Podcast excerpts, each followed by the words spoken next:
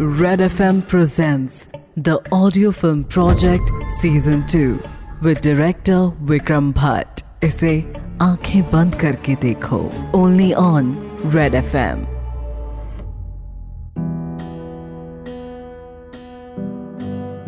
Sunday की सुबह थी और तारा इस वक्त लाइब्रेरी में थी।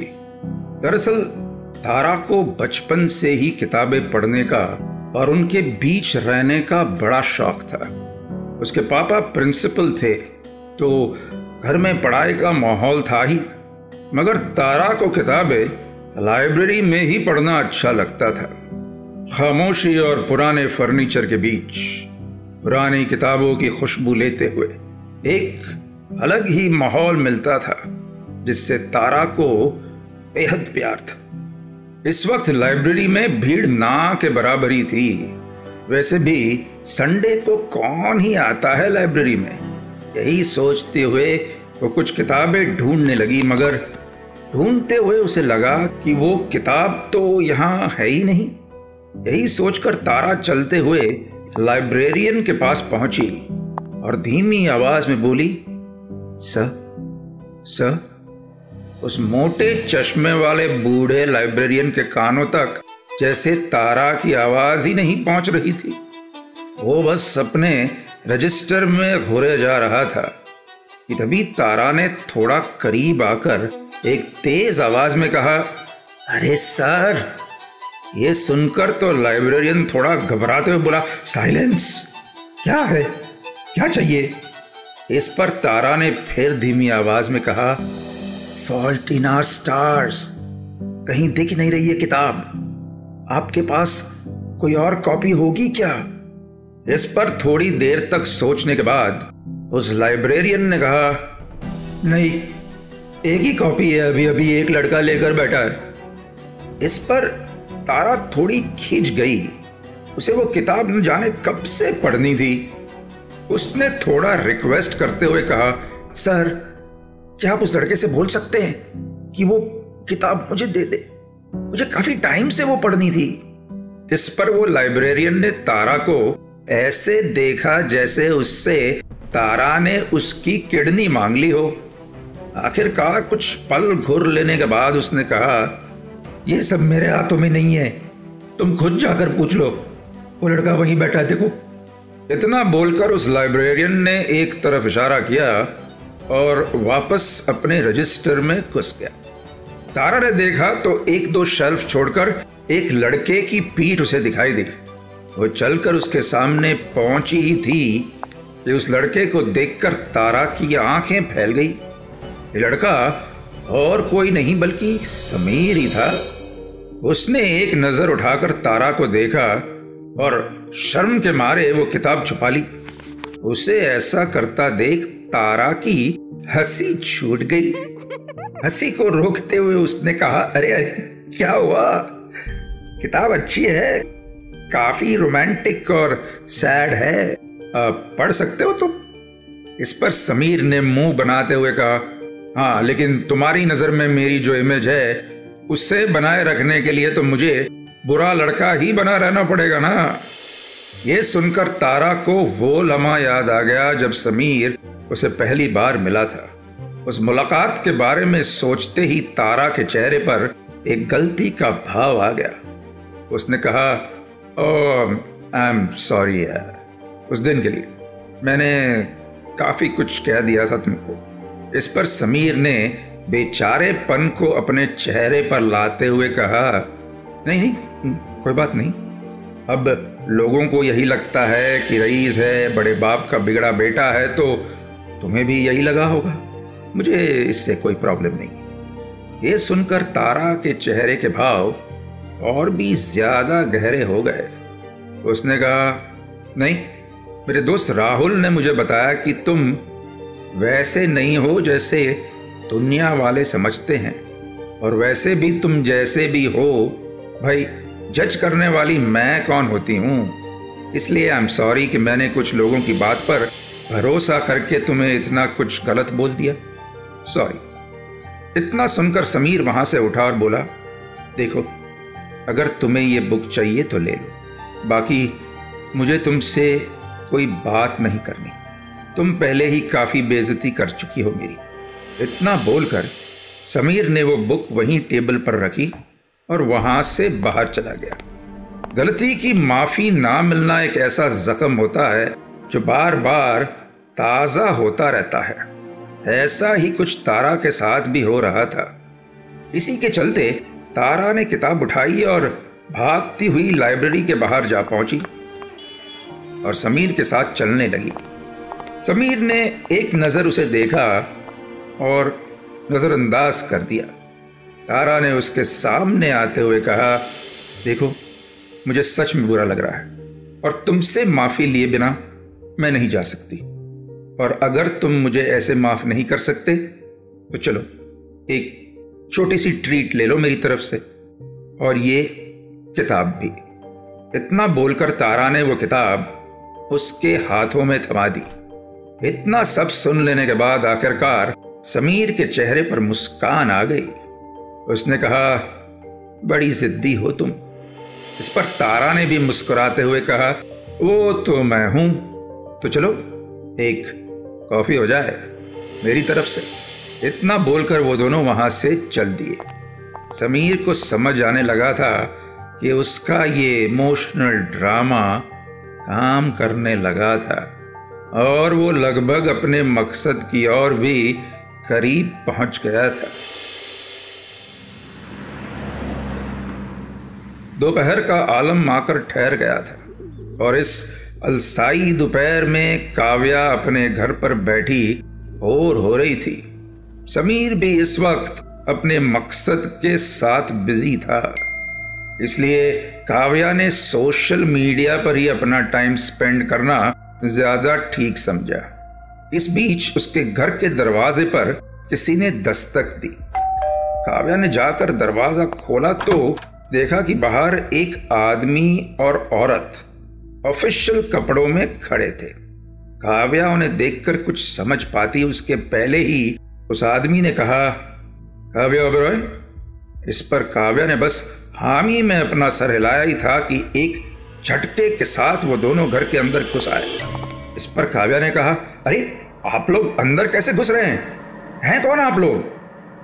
उस खड़ूस सी दिखने वाली औरत ने कहा हम लोग फकीरचंद कॉलेज की स्टूडेंट वेलफेयर कमेटी से आए हैं।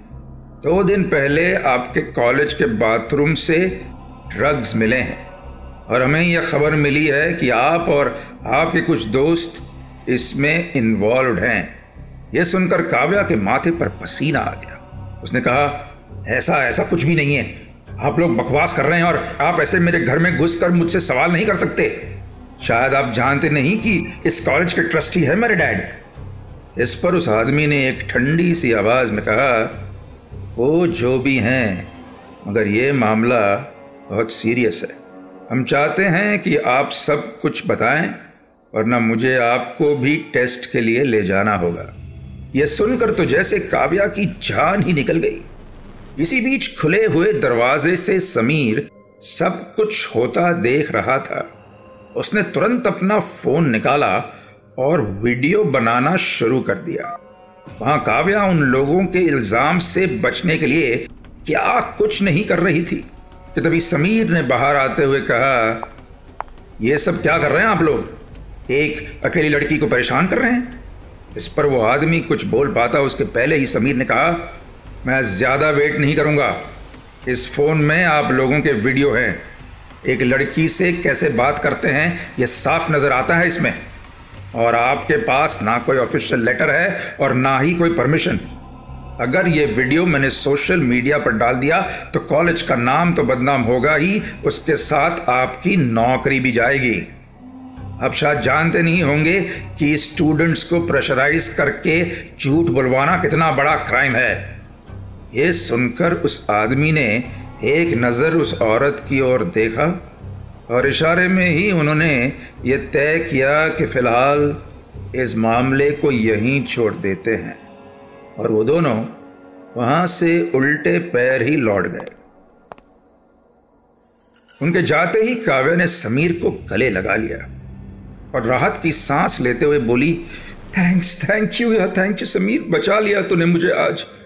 इस पर समीर ने कहा देख काव्या, आखिरी बार बोल रहा हूँ, तू क्यों ड्रग्स लेती है?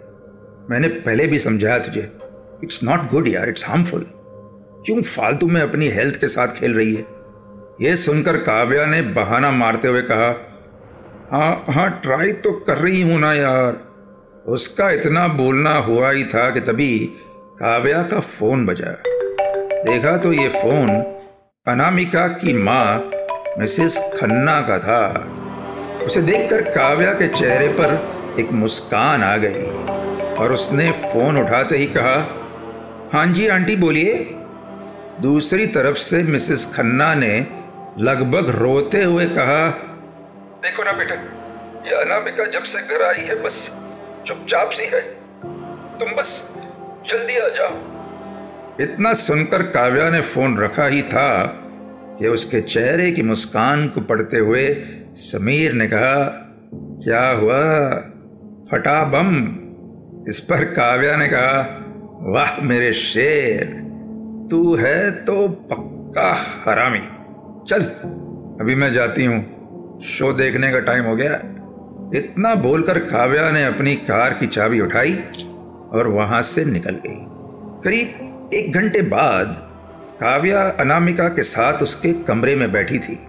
समीर ने अनामिका के साथ जो हरकत की थी, उसके बारे में बताते हुए उसने रोते हुए कहा, ऐसा कौन करता है? मुझे अकेले वहाँ छोड़ दिया। मैं तो कभी किसी पर भरोसा ही नहीं कर पाऊँगी अभी। वो समीर बहुत बुरा लड़का है। आई जस्ट हेट ये सुनकर अपनी मुस्कान को दबाते हुए काव्या ने कहा हाँ मैं समझ सकती हूँ। वो लड़का ठीक नहीं है। तुम फ़िक्र मत करो।